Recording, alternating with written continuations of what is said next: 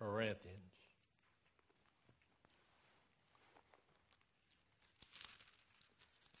I want to start out in chapter 1. The cross is our standard.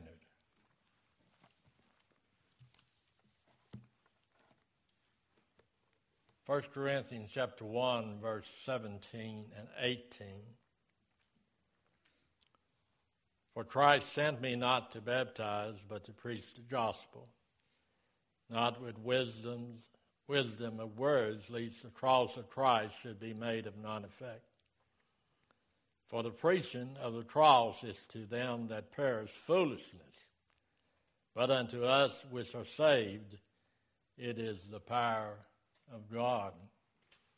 Verse 21, for after that in the wisdom of God the world by wisdom knew not God, it pleased God by the foolishness of preaching to save them that believe.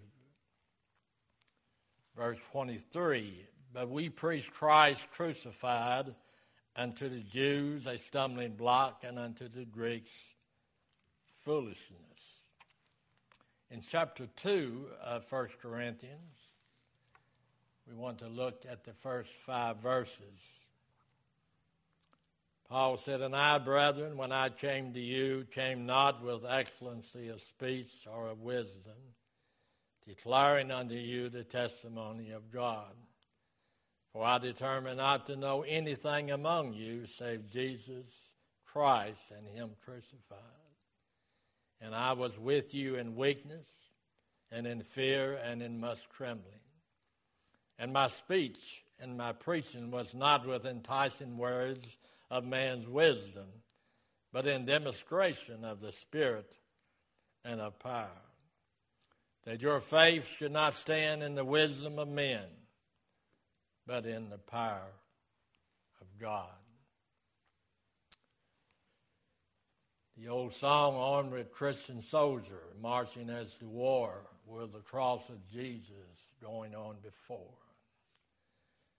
That is our marching orders, to believe the gospel and to take the gospel to whosoever God places in the hearing of our voice.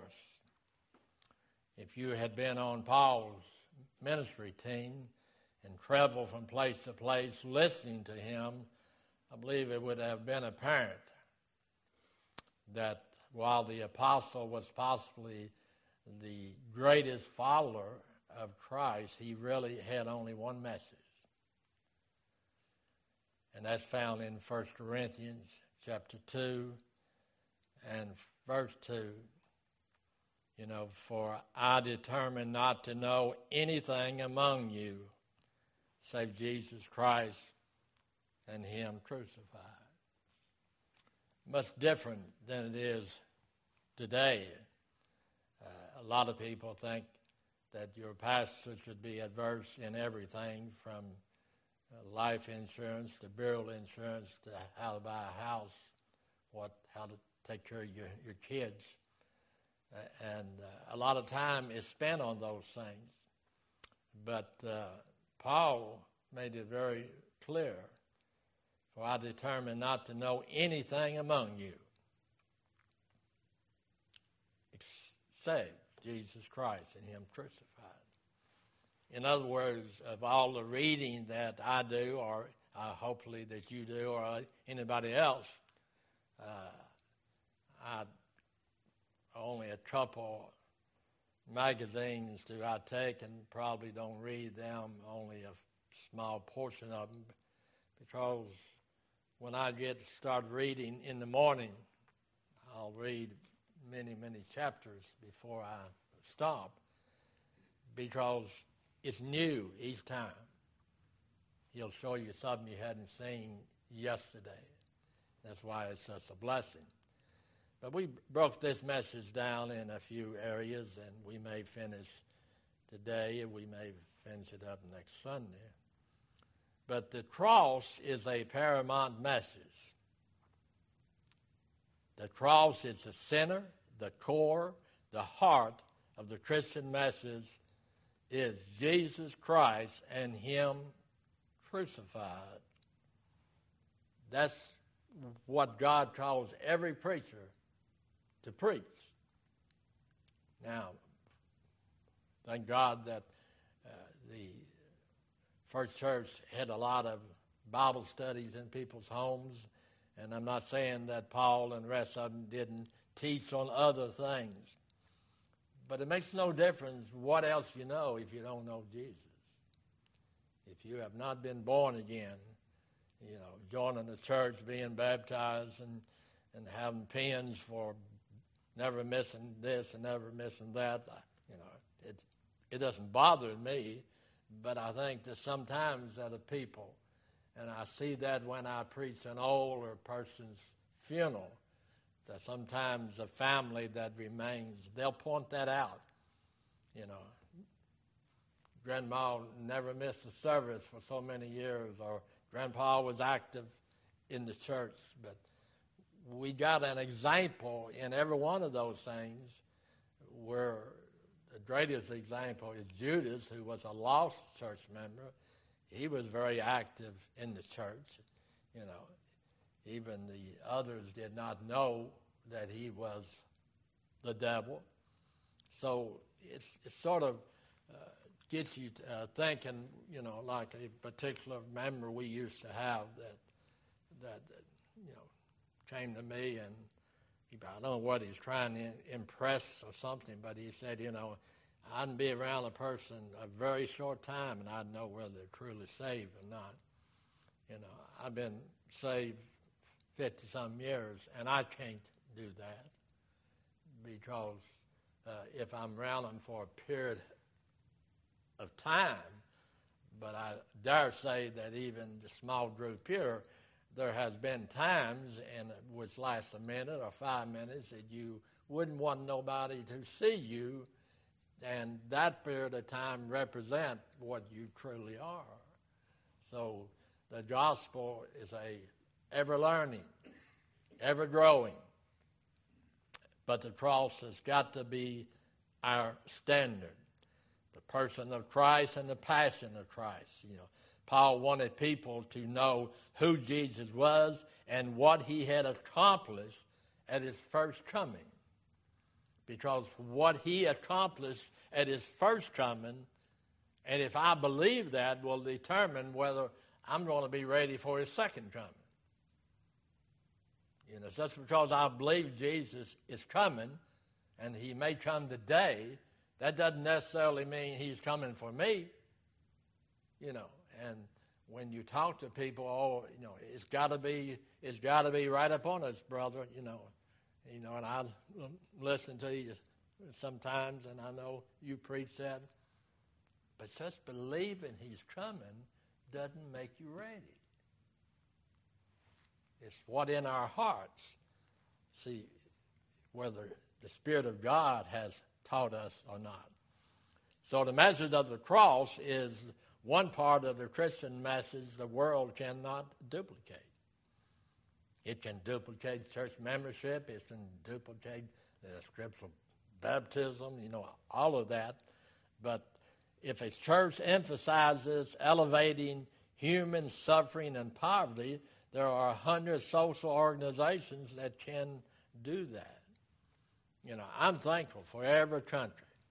I'm thankful for the money. You know, as far as I'm concerned, United States can give millions of dollars to Ukraine and not give a dollar to Black Lives That Matter, and I would be happy, you know. But you're not saved because somebody is good to you. That nation won't be saved because all the other nations, they'll be grateful. But being grateful is not being saved. Being saved is a change of mind that leads to a change of action. So if a church becomes political and tries to solve the moral ills of their country, other men and movements will be there trying to bring back America. The church tries to get in education. There are institutions bigger and better at that job. But an education without Christ, you still go to hell. You know, and that just amazes me, you know, I talk to those that I really love, and I'm proud of them that they have graduated from college and went on and got a, other degrees, and you continue educating themselves. I'm thankful for that. But that is not salvation. That will not keep you out of hell because of the accomplishments you have accomplished here on earth. So remember, Paul gives us his plan. It is preaching exclusively Jesus Christ and him crucified. I don't care what else I preach. And I love to preach the doctrines. I love to preach on separation. But if I fail to preach Jesus Christ and him crucified, that's the only preaching that's going to save somebody. We need it. Understand that. Jesus was a man, but he was more than a man. It's not enough to say that he was a carpenter. He was more than a carpenter. He was God himself who died on the cross. God laying on him all of our sins. He took our place, our death, bearing our punishment of the wrath of God. You know, and that's a thrill to tell me to go into a hospital or a cancer center or a hospice center, to tell that person if they save, there is life after this. You may suffer for weeks or months, I don't know how long, but if you're saved, that suffering is going to end, and you'll have no more suffering. But if you're lost, the pain you have from cancer or the pain you have from something else, I mean, it's like a bee sting compared to what hell would be like. So, that should be our job. So, remember, Paul gave his plan of preaching exclusively. I don't know anything except Jesus Christ and him crucified. He was God himself who died on the cross, God laying on him all of my sins and your sins if you believe. He took our place, dying our death, bearing the punishment of God's wrath in our place. I mean, when we came, and the people getting ready for Easter, and they showed the crucifixion and all of that, and they preached the death, burial, and resurrection, which they haven't got right yet, but they feel good about that. But unless you know that, the one thing, I don't, when I talk to my kids, whether some in a so-called church, some ain't in no church, I preach the gospel to them.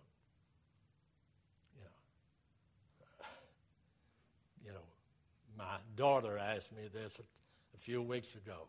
Why don't you ever invite me back to Ammerman? I'm more interested in whether you're saved or not and whether you're a member of Ammerman. Because if you're truly saved and you want a church in this area, you don't have a choice. And you know what the response is always? There you go again. Where am I going? If this is not the church that Jesus built, then I need to find where it is. Because he built one. And in that church, there will be truth. Some I like, some I don't like, some, that makes me feel good, some that I wish wasn't, But the second point is the cross is a precise message. How about a sermon in 10 words? Here it comes. Christ died for our sins and rose from the dead. That's the whole gospel right there. Christ died for our sins and rose from the dead. That's what he did. That's what it's all about. If you don't know anything else, if you know that, and you believe that Christ died for your sins and rose again from the dead, you're a child of the King. But see, what we believe,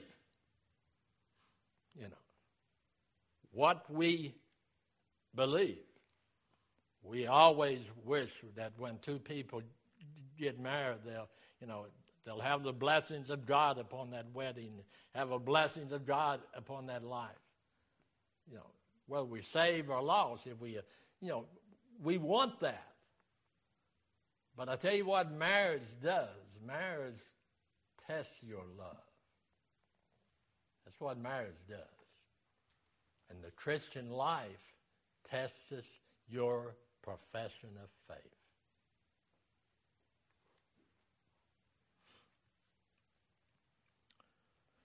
There is enough truth in those 10 words to devote and study for a lifetime. There is enough truth in those words to save the whole world. Say those words to yourself. Christ died for my sins and rose again from the dead. I told a person on visitation, we were talking, and I said, say that. Say that again. Say that again. And she probably thought I lost it. But, we got to believe. We got to believe that he died, but he died for me. And he rose again for me. Of course, God allowed him to come up and be a witness to all the people so that somebody was alive when he was crucified, was alive when he came out of the grave, an eyewitness. The question comes to us, our closest friends, if you was on trial for being a Christian, should they be a good witness?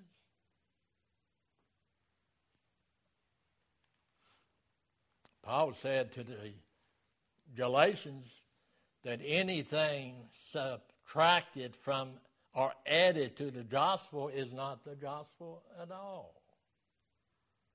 It ceased to be the gospel. But he said, it is something different. We add or take away, We got to understand that and believe that till when you read somebody writing or you talk to somebody and you listen carefully, you know whether that person believes the same gospel that you do. But we rejoice when they say, I'm saved. I wonder what they believe that saved them. Very few people. I mean, it's hard people that's been through a hard time. They've been mistreated. They have some bad luck. And you talk to them, and they'll blunt it out, What has he done for me? I don't need him. But a good moral person will always say, oh, I know him. I'm saved. Then what you're telling me, that Christ died for your sins and rose from the dead for you. See, the cross and the Christian gospel is so simple that a child can hear it and understand it. It is so profound that I will be able to preach about it 40 messages.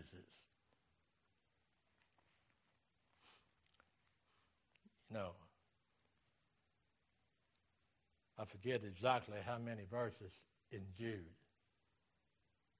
Not a few. 14, 15 verses in the whole book. I prepared 43 outlines on those 14 verses. I mean, it's hard telling how many sermons you could prepare on the book of Ephesians. Hundreds and hundreds and hundreds. And would be something different. See, the cross is a preaching message. I mean, it is a preaching message. Look at 1 Corinthians 1, 17 and 18, as we read in verse 23. When you look at 1 Corinthians 1:17, we read it in the opening. For Christ sent me not to baptize, but to preach the gospel, not with the wisdom of words, lest the cross of Christ should be made none effect. You can take that. If we add anything from that or take anything away from that, it ceases to be the gospel. Now, if you believe that statement, you would be as strong as I am about only the King James Version. One day this week, I just took one verse and I wrote it out with 11 different Bibles I have. And every one of them has at least one or two words different. So I asked my wife, I said, if you told me to tell Sister Brenda something, and you say, bids I, would it upset you if I used better vocabulary or I changed it or enhanced it? And she said, no, I don't want you to do anything. Tell her exactly what I said. Don't you think that's the way God wants it? You don't want to change in the words because somebody up there that's got a little bit more education can tell you and me and everybody else, you know, that will make them understand, which tells me they don't understand that if they have any understanding, if you and I have any understanding what the gospel is, it's because the Spirit of God has taught us. And can you improve on what the Spirit teaches you? Don't think so. Don't think so. Then he went on in verse 18, for the preaching of the cross is to them that perish foolishness, but unto us which are saved, it's the power of God. You know, you can't expect a lost person to get all excited about preaching. It's foreign to them. It's foreign. See, what we need to understand is that the cross is a provocative message. The ideal that God will only forgive people through one person, the Lord Jesus Christ, and through one means, the cross, and through one condition, that is repent and truly entirely in Him, is a hard message for the unsaved. But how many people have you said, you know, there's many ways to get to heaven? Is there? Didn't I read somewhere in John where he said, I am the way, the truth, the life, and no man goes to the Father or to go to the Father except through me? That narrows it down. No, you can't get to heaven many ways. There's only one way. He said, I am the way, I am the truth, I'm the life, and no man, that includes me. See, preaching the cross is not sharing a dialogue or discussing, it is declaring. When I stand to preach each week, I'm not having a dialogue with the congregation. This isn't a large group discussion. If you want to discuss something with me or with somebody else, you meet with them. You know, bring a Mountain Dew, Dr. Pepper or something, and we'll sit down and talk. But that's not what preaching is. Preaching is preaching the gospel. It's preaching what Jesus Christ said. You know, here's something that 21st century preachers need to rediscover. To give people what they need, sometimes you must not give them what they want. That's the way it is in raising children, right? You can't always give a child what they want. But you should always give them what they need if it's in your power. I mean, it's not complicated, you know. Here's something the 21st century preachers need to rediscover. We need to give people what they need, not what they want. Parents lean that early on. When your child is sick, they may want another cookie, but what do you give them? You know, I can show you, I mean, beautiful illustration. I mean, and I know all y'all just hardly hearing about Ada, but when she was sick, her gums was all infected, and her breath would drive you out of the room. And they had to give her antibiotics. Gave her antibiotics about the third dose, and I didn't have the smell anymore, The fourth dose and the fifth dose. You can really tell she's feeling good. She said, I don't need this stuff anymore. So she went from a puppy that would open her mouth to a puppy you had to hold down. And then wait, here we are. When we got everything we want at the time and need, and we feel good, and, we got a few bucks in our pocket, then every once in a while God will bring us down, because we forgot to thank him on those days. I believe that. The cross is a provocative message. The idea that God will only forgive people through one person, the Lord Jesus Christ. That's the only way you can be saved. The Bible said it's foolish to them. It's foolish. That's what he said in 1 Corinthians chapter 1, verse 18. For the preaching of the cross is to them that perish foolishness. But unto us,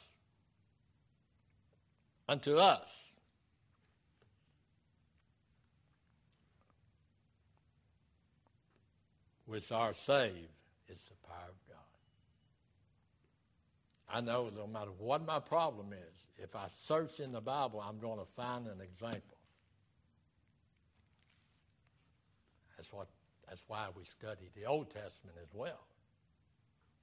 These are not Bibles or Bible stories to our children. They're history books to us. God is not going to treat the Sodom and Gomorrah of the day any different than he did with the Sodom and Gomorrah of the first century. He's not going to treat liars and thieves different, because he says, I'm God and I change not.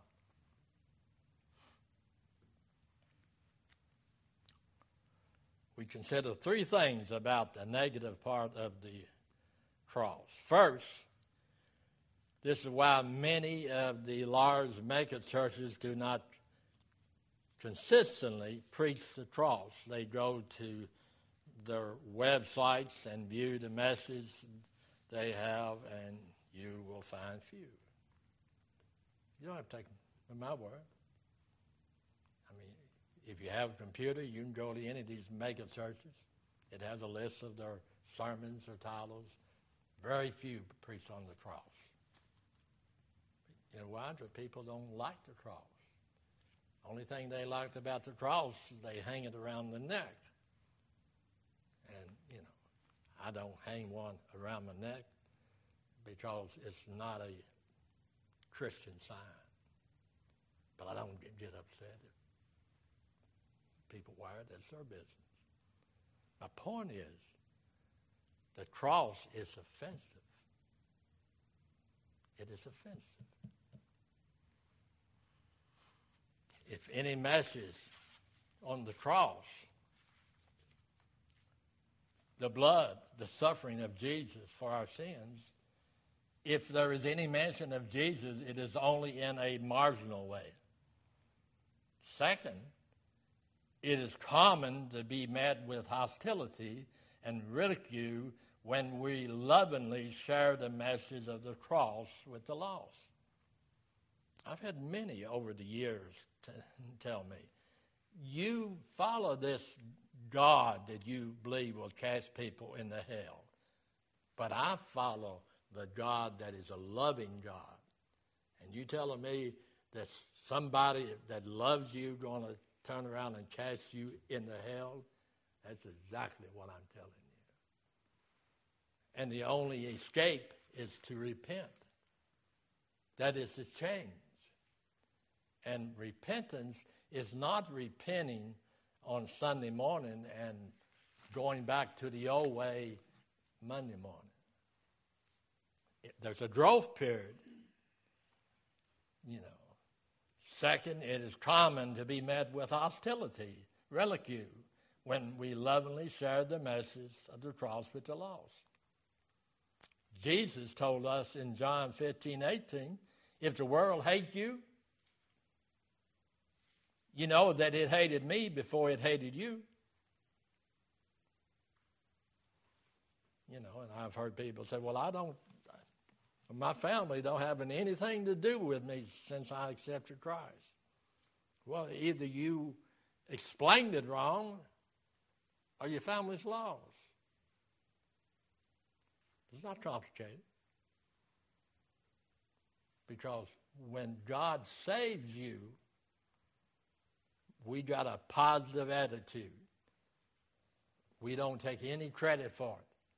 You know, we sometimes hear people, well, I was lost, but after God saved me, I quit this, I quit this, I quit that, I quit this. Now, whether anybody else believes it or not, I do. I believe sometimes a Christian carries a habit for a substantial length of time before God takes it away. I believe that's possible. And we can preach a message on that because I've already had it made out. But, you know, we become new. You say, well, I don't believe that. Then do you believe that you've been saved for 15 years, 20 years, 2 years? Have you ever sinned since you got saved? And people in the right mind will say, sure I have. So you sin every now and then. This person may sin for 6 months after he's saved. But the difference is that the child of God who's new won't enjoy it. We stop sinning when we don't enjoy it. So you got to stop enjoying. So we got to push that old sin out and push more of Christ. You know, lift Christ up, lift Christ up. You know. Thirdly, you may come discouraged at the antagonism you meet and think there is no reason to carry the message to the cross to the lost world. Think again.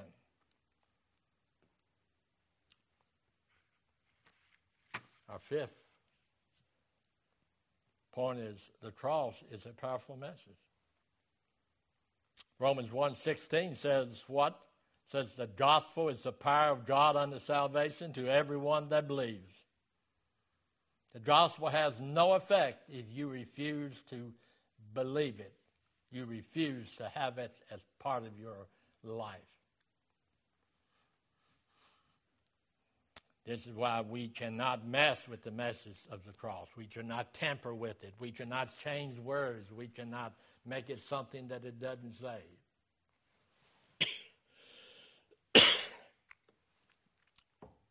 Because I believe that 1 Corinthians 1:18 we read a few times, for the preaching of the cross is to them that perish foolishness, but unto us, which are saved, is the power of God.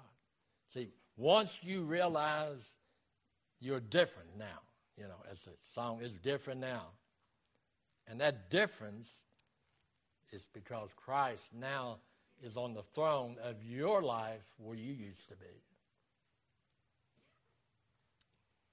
So, you know, it's called conviction, you know, and people don't understand, you know. We got our convictions, but a conviction that you won't stand on is not a conviction.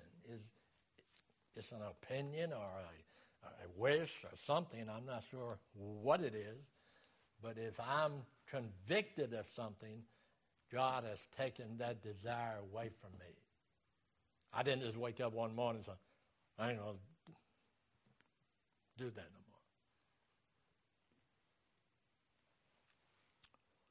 The cross delivers us from the penalty of sin through salvation. The cross delivers us from the power of sin in our daily life through sanctification. And the cross will one day deliver us from the presence of sin at our glorification.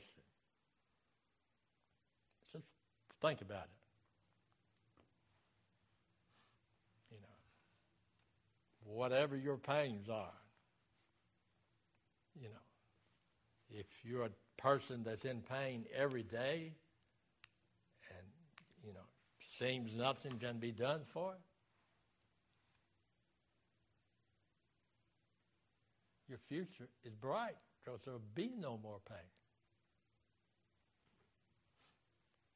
The cross is a pressing message. Church cannot save, baptism cannot save, penance cannot save, sincerity cannot save, trying to change your life will not save. You will either go to heaven God's way or you'll go to hell your way. That's hard, but that's a fact. There's nothing that I can do to save myself. But salvation is so simple that people die and go to hell every day because they will not believe Jesus Christ. The cross presses the heart of those who say they are saved. Some cannot embrace this cross life because they have never really come to the cross. But see, the cross presses on life of a church. If we fail to be a cross-centered church, we will soon enough not be a church at all. It either got to be Christ-centered or it will cease to be a church. It'll be what most of them are, a gathering. Our last point is, do you know the Jesus of the New Testament, and have you accepted the payment that he made in your behalf on the cross for your sins and for your salvation? Very simple.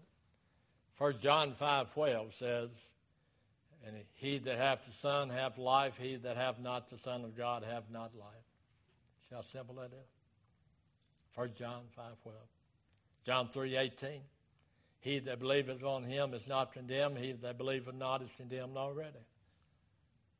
See, I mean, that's the hardest people to, you know, you knock on a door, and they invite you in, and that person said, you know, oh, I just invite preachers. I love to talk to them.